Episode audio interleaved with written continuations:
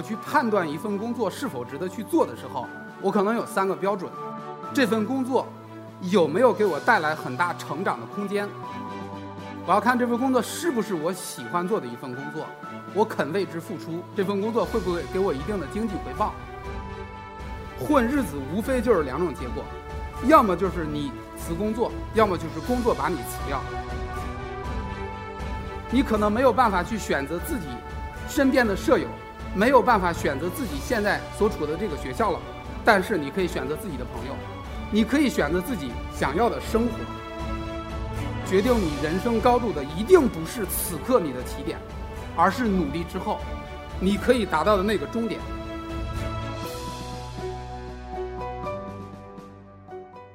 各位下午好，呃，我是一课的讲者石雷鹏。人的成长有的时候是一辈子的事情，但是成长的突破点可能就在于一句话，就是从绝望之中不断的去找到希望。啊，二零一零年。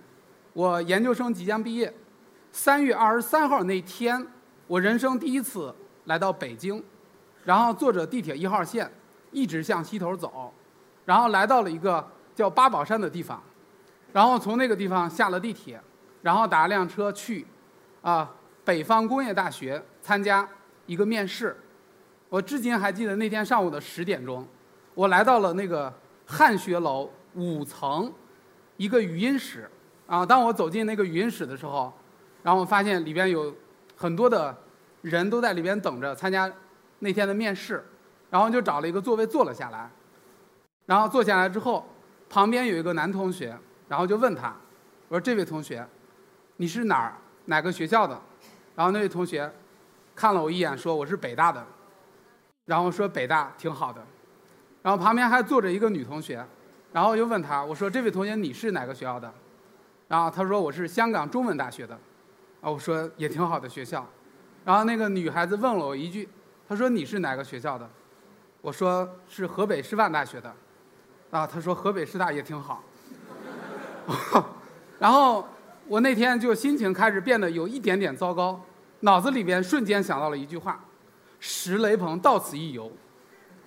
但是那一瞬间过去之后，我就觉得开始心情变得无比的轻松。因为我觉得今天，无论最终的结果如何，我觉得都不会有太多的遗憾了。所以，接下来那天的试讲之中，然后我用无比轻松的心情和无比流畅的语言，然后给那天试讲的听试讲的所有的老师顺利的讲完了二十分钟的内容，中间还讲了一个段子，然后那些老师听了哈哈大笑，啊，然后上午的试讲结束之后，中午下电梯的时候，啊，我又碰到了那个。跟我一起面试的北大的那个小伙子，然后就问他，我说有没有通知你下午的面试？然后他说没有。我说通知我了。然后下午的时候，我就继续在那个学校参加了后边的五轮这个面试。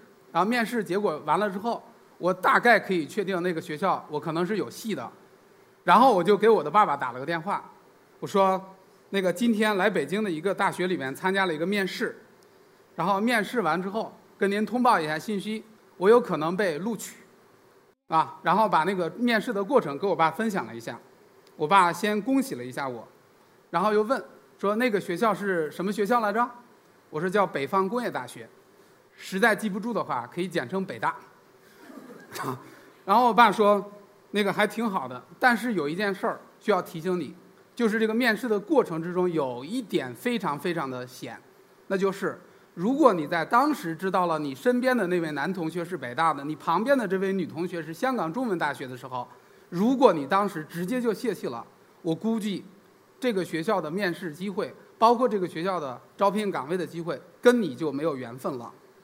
所以，各位同学，各位嘉宾，那么任何时候，当你感觉有一丝丝绝望的时候，请你再咬牙坚持下去，那么一点点。然后在我入职的第一天，然后我的主任找我谈话，他说他的压力很大。我说你为什么压力很大呢？他说因为在面试的时候没有要那个北大的，也没有要香港中文大学的，偏偏要了你。所以如果你以后干不好，这就说明他在招聘的时候也有问题。最后他还补了一句，他说你知道为什么把你招进来吗？”我说：“不知道。”他说：“因为你是个男的。”我当时不理解这句话什么意思，啊，后来我才知道，呃，我们那个教研室一共有三十二个老师，其中有三十个女老师，有两个男老师，然后我进去之后就成为第三位男老师，然后二零一零年我刚刚入职，教了一个月的课程，学生普遍的反响还行，然后过了国庆节之后，我的主任就开始找我，他说。不好意思啊，他就说那个小石呀，咱们办公室有位女老师怀孕了，她的课你要帮忙带一下啊。我说没问题。二零一一年，啊，然后我的主任又找到我，他说咱们办公室的汪老师怀孕了，然后她的课你要帮忙承担一下。我说没问题。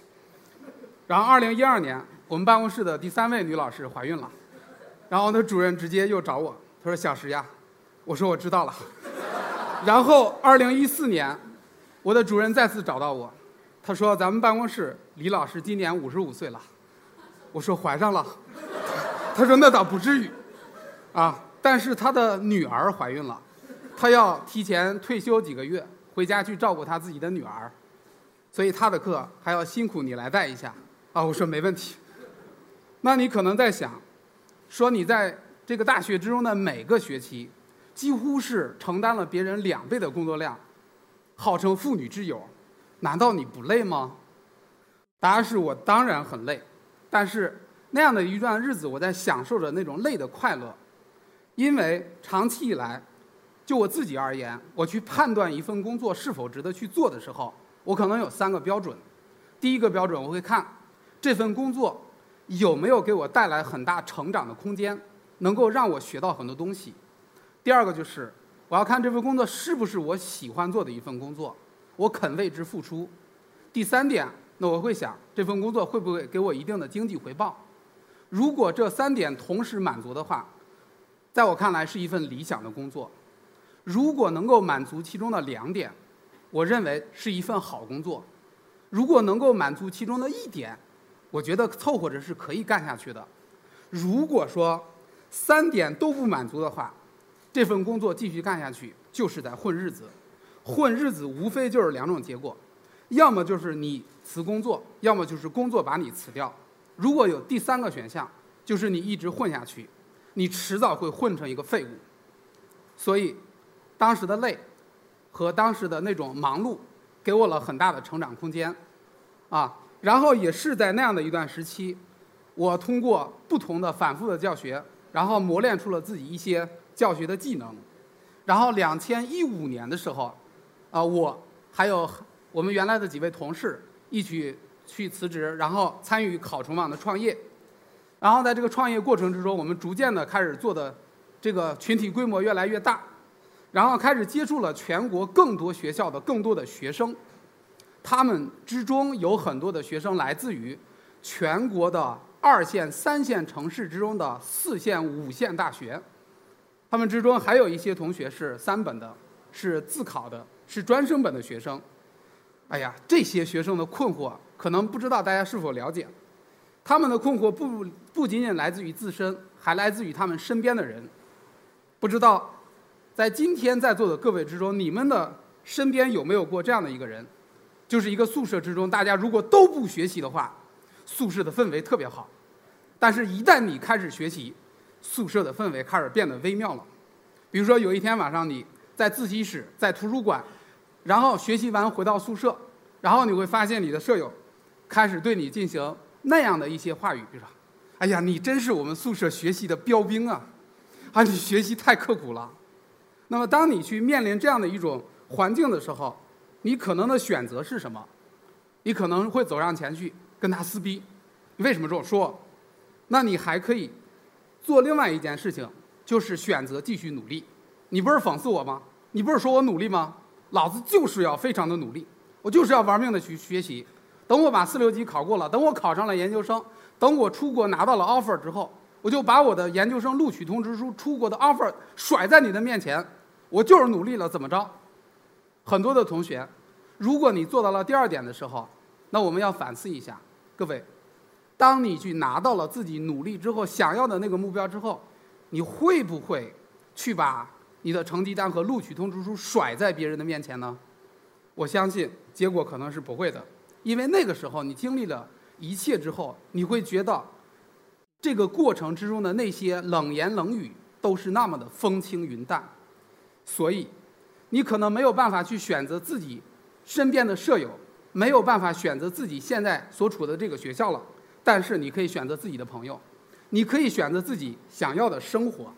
二零零八年五月二十一号那天，然后我去。我们的考虫虫洞上班的时候，走到虫洞的大厅，然后有一个同学手捧着一束鲜花，就站在那个大厅的门口冲我直接微笑。然后我看了一眼，是一个男同学。然后那位男同学就抱着那束鲜花径直向我走来，然后我有点震惊了。我一直在想，难道我什么时候表现出那方面倾向了吗？想了一下，应该是没有的。然后那位男同学就。拿着那束鲜花，径直走向了我，然后所有的人都看着我们两个。然后那位男同学把鲜花，然后放在自己的一个胳膊里边，从这个兜里边掏出了手机。他说：“施老师，谢谢你，我刚刚收到了录取通知书，给您分享一下。”啊，我说鲜花呢？要给我女朋友的，她也考上了。哦，原来是这样。那为什么要去分享他的故事呢？因为他不仅仅带着女朋友和鲜花。来考虫看过我，更因为这位同学当年是来自河南的洛阳师范学院的一个专升本的艺术生，他的名字我今天可能就不太方便给大家说了，啊，叫陈凯，说一下没事啊。然后高考一百五十分的英语，他当年只考了十九分。然后你知道十九分什么概念吧？就是蒙也不至于蒙十九分，但是他是很认真的答了一遍，考了十九分。然后他就听了考虫的课。他至今告诉我，他说他第听第一次课程的时候，两个小时的课程，他用了六天的时间，才把它完全消化吸收好。但是，他就这样一节课一节课硬着头皮啃了下来，最终考上研究生，而且当年的考研英语考了五十八分他不仅仅是自己学习，他还拉着自己的女朋友跟他一起学习，然后两个人全部都考上了研究生。而今年的暑假，他告诉我，他正在学习雅思的课程，因为。他知道他们学校在读书期间有出国交流的那个机会。我把这样的这个故事分享给大家，想告诉各位同学的是，其实他在考研的过程中有没有曾经放弃过呢？还真想放弃过，但是他说，因为我上课讲了一句话，他咬牙坚持下来。那句话叫做：决定你人生高度的一定不是此刻你的起点，而是努力之后你可以达到的那个终点。这个社会，无论是在学校还是职场，有着一个非常可怕的二八法则。那百分之二十的人掌握着这个社会百分之八十的财富，百分之八十的人只拥有这个社会百分之二十的财富，百分之八十的人可能要为百分之二十的人服务。同样的一件事情，很多人都想去完成，但是百分之八十左右的人可能因为各种理由最终放弃，只有百分之二十的人努力坚持下来，最终取得了成功。希望今天在座的各位，能够通过自己的努力去跳出自己人生的百分之八十的局限，因为今天你不努力争取自己想要的生活，明天你可能就要花费更多更多的时间去应付你不想要的生活。这是今天给大家做的分享，谢谢大家。